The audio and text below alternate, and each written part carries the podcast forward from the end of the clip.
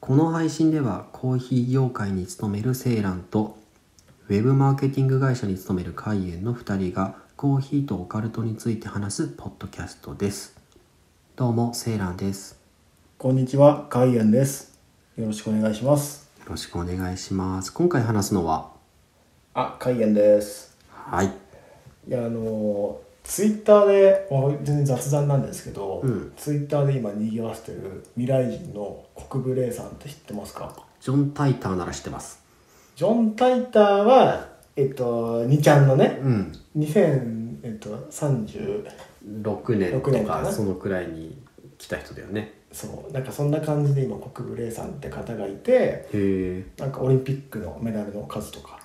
安倍元首相の辞任の時期とか、うん2020年の J1 優勝チーム とか攻め方がマイナー B 級のところを当ててくれるあの方なんですけどまあちょっとまあ真偽の定かっていうのはわからないんですけど、うんうんうんこれどう信じこういうのって昔からいるじゃないですか未来人ってうんあの信じますこういうのいやージョン・タイターぐらいなんかすっごい本当未来人っていう感じで固めてきてたら信じられるけど、うんちょっと今聞いた限り J1 の優勝とかだ自分まあ多分サッカー好きなのかな未来その未来から来た人は国村さん、そうでもさ今そのジョン・タイターって思ったけどさジョン・タイターが2036年、うんで国ブレイさんが2058年なわけですよ、うんこの時点でじゃあ2036年にはあの過去に戻る装置がもうできてるわけじゃないですかうんそれを今更2058年の20年後の国連さんががわざわざ来てツイッターする意味ってないじゃん、まあ、確かそもそもそうだね、うん確かにそう言われなるんかとそう考えるとねまあわかんないけどうんうんなんかねまあでもなんか結構ねツイッターで盛り上がってて面白いから、まあ、気になったらちょっと見てみてくださいうんはいあ終わりこの話はいそれではですね大した話じゃねえあの、まあ、今度ちょっと僕の実体験なんですけどなこれ怖い話あのね僕は怖いけど人によってはちょっと神秘的というかあそれはすごいねっていう感じになるような話かなへあの僕のおばあちゃん家ってすごい田舎埼玉県の本当に田舎に住んでるんですけどえどの辺じゃあとねこれね北の方あうん反応とかえちょっとやめてあごめんあのおばあちゃん家って結構土地が広くて、うんあの家の他に蔵っていうのがあってまあ犬屋舎あえ な犬屋舎蔵の井戸とかじゃなかったあちょっとごめんななんかちょっと俺あなんんまかりなんだよそれいコナン見て犬屋シャは見てなかったやなんてだあの時間暑いだろ月曜日の7時半のコナンしか見てなかっマジかた7時の犬屋シャ見てた7時の犬屋舎からだろ世代バレちゃうね あので蔵があって、うん蔵にまあいわゆる物置ですよねう、んなんか家とは別のところにくあの物置が立ってるっていうイメージほうほうほうででおじいちゃんが亡くなったタイミングでちょっとあの蔵を整理しようっていう話が、まあ、その親族一同で決まったんですけど物が入りすぎててこれも埃っぽいし何が必要で何が必要じゃないか分かんないからもうちょっとこれ取り壊そうっていう話になったんですよ。うんでなんかこの蔵って実は結構泥棒とかも入ってて。うんやっぱちょっと危ないじゃないですかこういうなんか何かが入ってそうな建物を置いとくと泥棒が入ってたまたまこう出くわして襲われても怖いから、うんなんかあることであんまりいいことがない蔵がね別に誰も使わないしでおばあちゃんも整理できないしじゃあどうしようってなった時にもうこれ中に入ったままもう取り壊そうって話になったんですよ。すごいねそんなことないそうでもう中身整理しても仕方ないからもう入ったまま壊してで業者にそのまままるっと持ってってもらうみたいなちょっとお金払ってねうんやってもらうことになったんですよで当日クレーン車が来て、うんこうバーって蔵をもう本当に上からガンガンガンガン壊して中身入ったままうんやっていくんですけどなんかそれでガンガンガンガン壊してってでクレーン車でどんどんトラックに積んでいくんですけどなんか一つだけあのもう無傷であの出てきた蔵の中から出てきたものがありましてそれがあの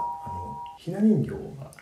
うんうんのへ完全に無傷で継いでね出てきたんあですつよいでへついで出てきたんですよえあの名前なんていうのかな男の人と女の人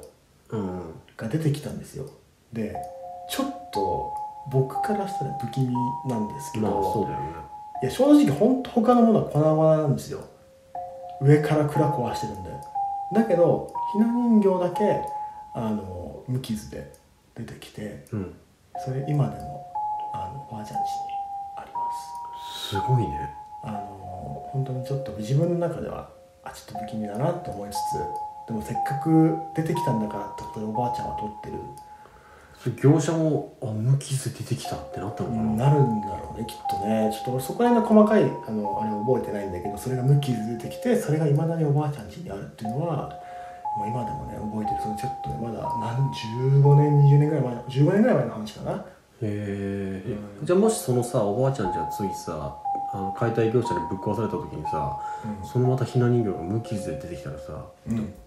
ねそういや本当にだからちょっとねこれはどうなんどっちなんだろうっていうまあ神秘でも 神秘ごめんピ キピキああごめん神まあ神秘的だね確かにそう考え方によってはあなんかすごい力があるんだねっていうような話なんだけど、僕からしたらちょっとうーん不気味かな自分ちには置きたくないかな、そうだね感じなんだよね僕から考えても気持ち悪いけどねやめてもらってもいいですかあごめん気持ち悪いとか言うような人んちの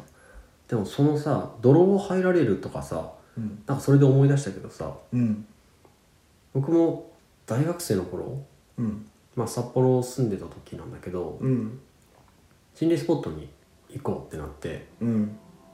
で近くのね神社上がったところに廃墟があったんだようんでその廃墟も